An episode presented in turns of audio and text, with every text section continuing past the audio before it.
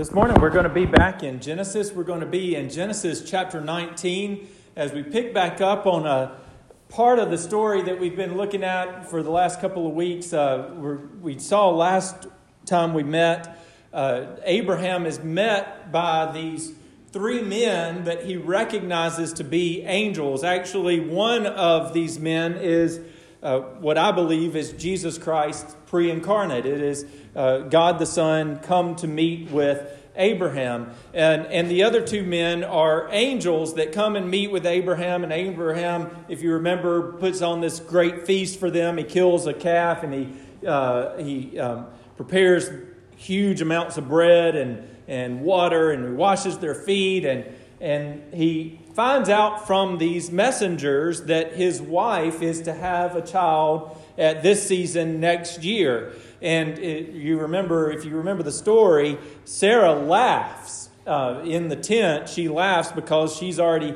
past the age of childbearing, and not just that, but she uh, has always been barren. And so she laughs at that, but God knows that she laughed. In fact, she knew, he knew what she thought to herself and reveals that he did. And, and the main theme of that story that we talked about last time was that nothing is impossible for God. And that is reassuring to us because our salvation is not impossible for God. Even though we might look at our own works and we might look at our own heart and say there is no way that God could save us, yet nothing is impossible for God. And so we come to the other side of that story. And really, you could say that the theme of nothing being impossible for God really carries over into Genesis chapter eight, uh, 19. But the theme takes a, a very difficult turn. And I do want to offer kind of a disclaimer of sorts today because what we are going to talk about today is a very heavy subject. And it is something that is is completely unavoidable. We're going to talk about some very sensitive issues uh, regarding what goes on in chapter 19. I will do my very best to be decent and careful about what I say pertaining to these uh, sub, this subject, but we have to deal with God's scripture as it comes to us. And so I'm not going to back down from that. In fact, uh, where uh, one of the points that I want to make is just how badly people have backed away from the truth of Scripture in our day. And so I want to offer that warning beforehand. Like I said, I'll do my best to, to uh, be as, as uh, uh, what's the word I'm looking for, as, as uh, decent as possible, I guess. But what we are dealing with is a very heavy and difficult subject. So just keep that in mind as we go through this.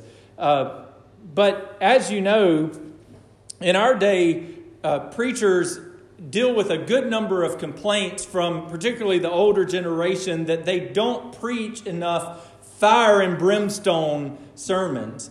And well, this morning, I can't help but preach a fire and brimstone sermon because the term fire, fire and brimstone comes from the passage that we are dealing with today. And uh, the concern that many, particularly in older generations, express is a genuine concern because many preachers do avoid preaching sermons uh, related to hell and judgment. And I believe that there are two reasons uh, that we typically, preachers typically avoid preaching these fire and brimstone sermons. One reason that preachers avoid this subject is because uh, we in the Christian church, particularly in America, have focused for so long on the love of God that we no longer have the capacity to understand God's other attributes. So we say things, preachers you will hear often say things like, God never sends anyone to hell, they choose to go there by their own uh, acts and their own choice. And so we take the responsibility and the, the act of judgment away from God and we put it on the people themselves and say, you know, God doesn't intend to do anybody any harm and He doesn't intend to punish anybody or send anybody to hell. That's their own choice.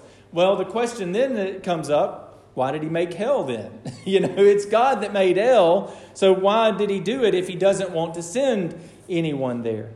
But the Bible is replete with God's judgment on sin. And we have to find, uh, uh, we have to deal with it. And we find here, particularly in this story that we're going to read, a, a um, specific case of God's judgment.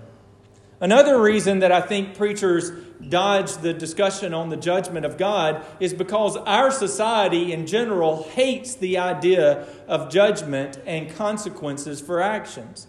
We have done everything that we can to get rid of the idea of sin.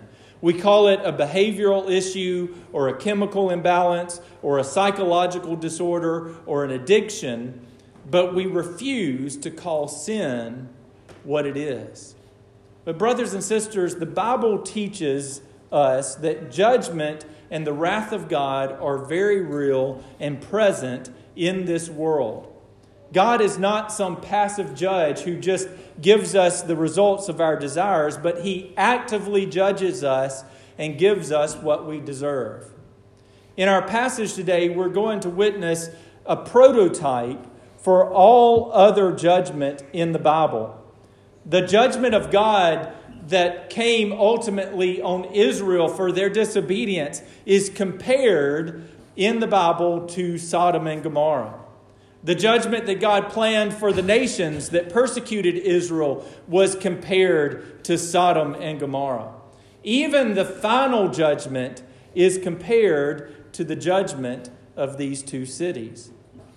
In studying this passage today, I want us to see three things. First of all, I want us to see the mediation, and secondly, the compromise, and then lastly, the judgment.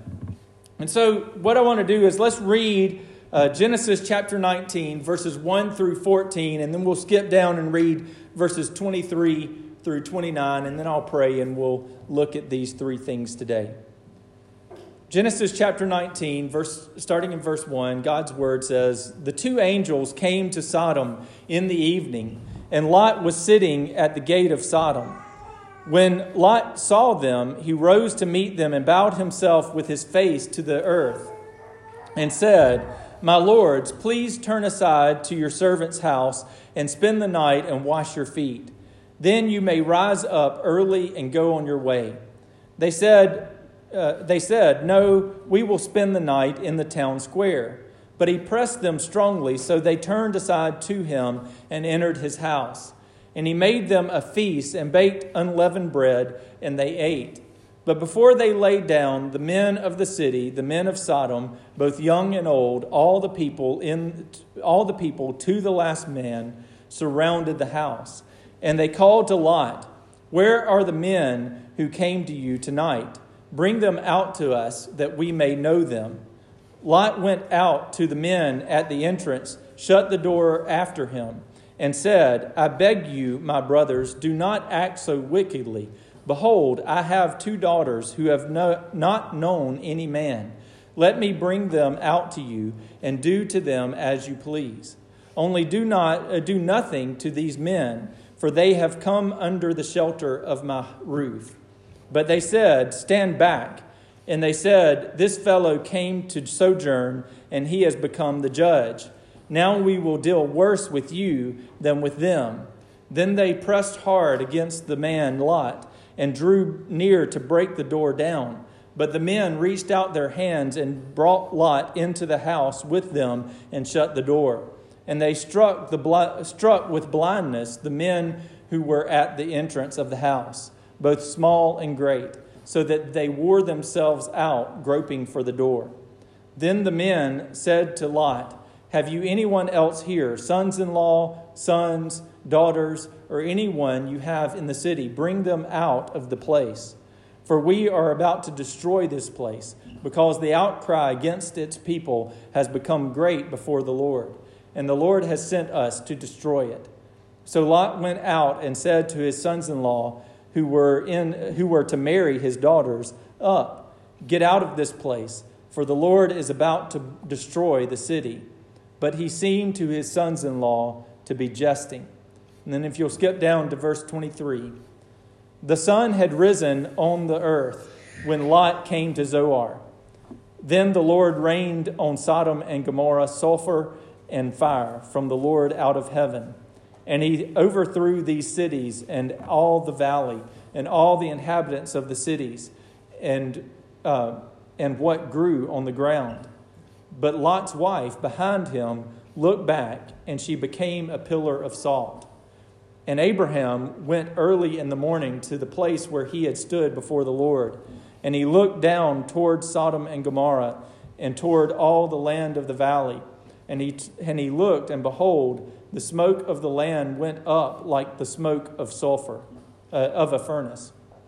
So it was that, so it was that when God destroyed the cities of the valley, God remembered Abraham and sent Lot out of the midst of the overthrow when he overthrew the cities in which Lot had lived. Let's pray. Heavenly Father, we do come to this text with a heavy heart because we know that judgment is real. We know that your ultimate destiny for this world is a world of judgment and condemnation because of the sin of Adam and because of our own sin. But yet, Lord, we know that there is redemption and that there is a new heaven and a new earth that is coming.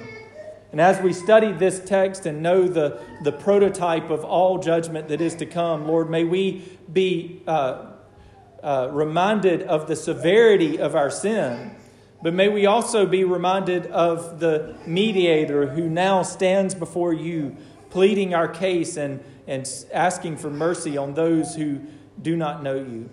Father, may we trust in Christ and trust in His forgiveness that He has for us through His blood and through His resurrection. Father, bless us now as we study. May we be drawn to you through this, the truths of this passage. In Christ's name I pray. Amen. The first thing that I want you to see in this passage is actually not something that we read, and that is this idea of mediation. Uh, just to explain, if you look back at Genesis chapter 18, verses 22 through 33, you see this story in which Abraham, after he is eaten with the Lord, he goes, he, he goes out with the Lord to take them on their way. And as he's going, the Lord decides to tell Abraham what he's about to do. And so he tells Abraham that he's going down to the cities of the valley to judge them because a great outcry has come up from those cities from all the people who are being tormented and uh, violated and all of that. They've, it's come up to him that these cities are committing this great sin against their fellow men, uh, man. And so uh, God is going down, He's sending these angels down to these cities to judge them for what they're doing. And so He tells Abraham that. Well, Abraham realizes that there's one person that he loves very dear, dearly that is also in one of these cities. And so he asked in verse 23 Are you going to sweep away the righteous with the wicked? Abraham is thinking of his nephew Lot, who lives in Sodom. And he knows the story of Noah. You remember the story of Noah and how God says he's going to judge the whole earth, and yet he decides to save righteous Noah and his family from this judgment that is to come. And Abraham knows that God is a merciful and just God. And so Abraham famously makes this bargain with God. And you remember the story. He starts with 50 men and he says, Lord, if there if you go down there and you find that there are 50 righteous men in Sodom, will you judge the will you still destroy it or will you save the city because of these 50 righteous men? And God says, No, I won't destroy the city if there are 50 righteous men. And and Abraham haggles with God and gets down to 10 righteous men. He says, Lord, if there are 10 righteous men, will you still spare the city. And God promises that even if there are just 10 righteous men, he will spare Sodom. Now, I want you to see in this uh, something that will be important later, something that Abraham is doing here. Abraham is mediating for Lot. He knows that Lot is living in the midst of sin. He knows that Lot has turned away from the promises of God and chosen to live by sight and not by faith, but he still pleads for grace for Lot. We find this same concept of mediation throughout the Old and the New Testaments. If you think about Moses, when Moses goes before Pharaoh, he represents all of Israel before Pharaoh and he pleads with Pharaoh that he will release the people of Israel. You think about in Exodus chapter 32 how Moses goes before God and pleads for Israel because God's anger is burning white hot with Israel because they had violated the first commandment, even while Moses was on the mountaintop receiving those commandments. And so God, uh, Moses mediates with God and reminds God of his promises. In the New Testament, we find the fulfillment of this need for a mediator in the Lord Jesus Christ. 1 Timothy 2 5 says, For there is one God, and there is one mediator between God and men, the man Christ Jesus. What Abraham does here foreshadows what Christ would do for us as our high priest. Right now, Christ is standing before the Father in heaven, pleading for mercy for all of those who have believed in him. I, I hear people wonder and, and marvel at the fact that even with all of our sins in the United States of America, even with our uh, degradation and our acceptance of sinful lifestyles, even with our uh, acceptance of abortion, even with the continued depravity that we spiral into in our country, we marvel that God has not judged our country yet. And I I believe that the reason that God withholds his anger towards our country and many other countries is because God, uh, Jesus Christ, is pleading right now for his people. Because God's people are still here in this United States of America, and God spares us because of his mercy for his people. Because Jesus Christ pleads, mediates for us. The second thing that we see from this passage is the compromise. If you notice in verses 1 through 11, the two angels go down to the city of Sodom and they come to the gate. And it says that Lot comes out to meet them and he asks them to join him for dinner. Now, I want you to notice in verse 1, it says that Lot was sitting at the gate. Now, we have uh, we see in this a terrible progression in Lot's life. First, we talked about this back in chapter 13 that Lot separated from Abraham because he looked towards Sodom and he saw the beauty of the Jordan River Valley and he effectively lusted after it. You remember we said that he was living by sight instead of by faith, and he decided to go in the direction of Sodom because of that. So we first see that he moves towards Sodom. And the next time we see him in chapter 14, he is living near Sodom. And now, when we find him, he's living in Sodom. And not only is he living in Sodom, but he is part of the government. In those days, you might know that a city was not just a place where commerce happened, but it was a place of protection. And so they would build a wall around every city that they built, and they would have one gate where people would enter and exit. And the magistrates of the city, the mayor and the city council, they would sit at the gate of the city and they would do business. They would do government. They would uh, pass laws and they would make judgments. And as people came, they would ask for their credentials and figure out who they were and whether they could come into the city or not. And so, many times in the Old Testament, when you find that someone is sitting at the gate, it's not because they didn't have a job and they just sat around the gate all the time but rather it was it meant that they were part of the government of the city. And so Lot has moved from being a herdsman in the land of Canaan all the way into the city of Sodom. And not just that, but now he is a full fledged member of their society, sitting on the city council, so to speak, working within the government. I don't know if Lot knows that these men are angels or if he just judges that they're holy men, but for whatever reason, he comes to them and he implores them to come with them. uh, with him. And we get this sense that Lot knows what this, what this town does at night. Because when the angels insist that they're going to sit, they're going to stay in the town square tonight, he begs them. In fact, it's almost the language there is almost like he forces them to come to his house and stay with him for the night. Lot sets them up in the house and he gives them a feast of unleavened bread in their honor. But then notice verse 4.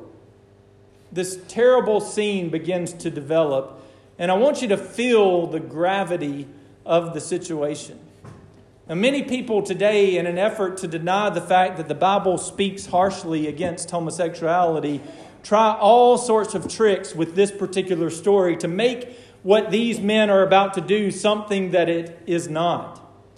But what the text clearly says is this sometime between supper and bedtime, every male of the city, notice it says both young and old, come and surround Lot's house. Now I want you to notice that term, or two terms here. First of all, it says young and old. Now, the word young there literally means babes. So, this is meant to include children. So, all of the males, young and old, and not just that, but it uses this phrase, all the people to the last man. Okay? Now, in the Bible, sometimes the word all doesn't mean all. For example, in the New Testament, um, it says that all of Judea was coming out to be baptized by John. Now, it didn't, in that sense, it doesn't mean that every last person in Judea came and got baptized by John the Baptist. So sometimes, and we use that word um, sometimes, we might say all of Pineapple came out for the Hunters Appreciation event. Well, that may, not, may or may not be true. It's meant to say pretty much everybody was here right? I didn't count everybody, but it was a lot of folks, is what it's meant. But Moses is very intentional in the words that he uses here as he records this event to say that this was every last male in the town. And notice now why they are there in verse 5. It says they call out Lot to bring out the two visitors so that they might know them. Now, the word know there means to know intimately. It is used in Genesis 4 when it says, And Adam knew his wife Eve, and she bore a son. In other words, the men of the town, from the smallest to the greatest, have surrounded Lot's house in order to commit a terrible homosexual sin with these two visitors. Now, brothers and sisters, don't be fooled by the sin of Sodom and Gomorrah. Some today will try to say that the real sin of Sodom and Gomorrah was that they didn't show hospitality. It's wrong. And in our day, we try to excuse this because the pressure is on the Christian church to say that something that is a sin is not a sin. But these men were here to commit a violent act against these two men who were guests of a magistrate in the city. And this was a regular practice for the people of Sodom. It had to be because even the little boys were there and involved in it. No doubt these children were abused and they were raised in an environment that uh, where night after night their fathers and their uncles and their grandfathers to, uh, took them out to participate in these kinds of events. There's a reason today while, uh, why this act today is still in legal, in legal documents called sodomy. These men were given over completely to the lust of their flesh. They were as sinful as they could be, and they were raising their children in the same sin. Romans chapter 1, verse 26 through 27 says that acts like this are evidence of the fact that you have gone as far as you can go away from God in your rebellion. Romans says, For this reason, God gave them up to dishonorable dishonorable passions, for their women exchanged natural relations for those that are contrary to nature. And the men likewise gave up natural relations with women and were consumed with passion for one another, men committing shameless acts with men and receiving in themselves the due penalty for their error. So now here is where the compromise comes in. Notice in verse 6 and 7 it says that Lot went out and stood the men down, and he implored them not to do this wicked thing. And then Lot himself, after telling the men that what they were doing was wicked, offers a compromise that is equally as wicked. Lot has been so badly affected by the culture in which he lives that he is willing to take his own daughters and give them to this ravenous crowd as a compromise. 2 Peter chapter 2 verse 7 says that God rescued righteous Lot, greatly distressed by the sensual conduct of the wicked. For as that righteous man lived among them day after day, he was tormenting his righteous soul over their lawless deeds that he saw and heard. So Peter says that Lot tormented his soul by being involved with the sinful uh, sinfulness of the city of Sodom. Lot is the quintessential man of sight. He gave up the promise of God for what he saw in the valley of the Jordan River. He gave up the life he knew as a herdsman to live within the protection of the city of Sodom. He gave up his godly influence by becoming a councilman for the city, and now he is willing to throw away his whole family so that he might compromise with the men of the city. Finally, we find the judgment in verses 23 through 29. Now, in the verses that we skipped over, we find out that the angels rescue Lot from this mob by striking them with blindness. And even then, the men still groped at the door trying to find these men. The angels have to all but carry Lot and his family out of the town. And even then, Lot doesn't want to obey their commands. In fact, the, uh, Lot asked that he and his family be allowed to go to the town of Zoar. And so the angels allow him to do that, and they wait until he has gotten there, and then they bring about the judgment on Sodom and Gomorrah. God rains down sulfur and fire on all the cities of the valley. In fact, it says that it is so bad that it destroys all of the plant life trees, crops, grass, everything is wiped out. Scientists to this day cannot explain what happened to this region. They know that it used to be fertile because they find plant life and things in it, but they cannot explain what happened to it. There is only salt and wasteland there. When, Lot's, uh, when Lot's wife hears the judgment descending on the city, she disobeys God's command, and in her last act of compromise, she turns to look at the city that she loved, and she is turned to a pillar of salt. It wiped out everyone who was involved in the sin of that city. Understand that God's judgment over these cities was final and it was complete. God brought about perfect judgment. So, in closing, I want you to notice verse 27 through 29. It says that Abraham went out early in the morning to look towards the cities of the plain. And when he went out to look, he saw a column of smoke rising up from the cities of the valley. And notice the last sentence in verse 29. It says that God remembered Abraham and sent out Lot. God saved Lot, not because Lot was good or worthy. And that's important to notice because uh, we would think, well, the reason God didn't, uh, God still judged Sodom is because he didn't find 10 righteous men.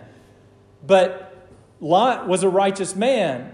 And the implication of Abraham's debate with God was that God would spare the city over any righteous men. And we look at we look at Lot and say Lot had to be righteous and God just got him out because of that. But no, it says in verse 29 that God delivered Lot because of Abraham. He was a part of Abraham's family, a part of the covenant that God had made with Abraham. God spared Lot because he was in the covenant, not because he was righteous morally. We already see from the text that he was not righteous morally. Brothers and sisters, the only way that you can be saved from the wrath of God that is to come on the whole world is to trust in the Lord Jesus Christ as your mediator and your Savior. The only reason that judgment does not come on all of us is because, just like Abraham did with Lot, Jesus pleads for our souls before God, and God rescues us from the judgment that He has in store for the world. Understand that if you are outside of the promises of God, outside of the family of God, then you will not be spared. And the only way to be a part of the family of God is by trusting in the Lord Jesus Christ as your Savior. So today we come to the Lord's Supper. And even with the, the thought of judgment on our minds, yet this story that is laid out before us in the Lord's Supper is a picture of that very thing deliverance through judgment. Remember, the reason Jesus is, is having the Lord's Supper to start with on the, on the day before his crucifixion is because they are observing the Passover. You remember the story of Passover? God tells the Israelites that they are to sacrifice a, a lamb and to take the blood of that lamb and put it on the doorposts of their house. And the reason that is, is that God that very night is going to send the death angel to kill every firstborn child in Egypt. And he will only spare the ones who have the blood of the lamb on the doorposts of their home. So, this supper today is a symbol of the deliverance we have in Jesus Christ because judgment is coming on all the world. So when we take this bread and this wine, we are reminded of the body and blood of Jesus that covers us. And because he covers us, we have forgiveness and we have deliverance from the judgment that is compared to the judgment of Sodom and Gomorrah, the judgment that will be complete on all the world. Let's pray and then we'll go to our time of Lord's Supper. Heavenly Father, we come to you today acknowledging that you are just. And Lord, we may not always understand why you choose to judge the way you do, but yet you are still just in what you do. So, Father, forgive us for our sins. Forgive us for taking our sins lightly. Forgive us for being like Lot so often and compromising with this world. And Father, may we instead trust in you and know that you have deliverance for us through your Son, Jesus Christ, that he mediates for us before you, and that because he mediates before us, uh, before you, we have deliverance and new life in him. Father, bless us as we go to this time of uh, communion. May we remember the body and the blood that was given for us, and may we, through that remembrance, be changed and leave here ready to serve you. It's in Christ's name I pray. Amen.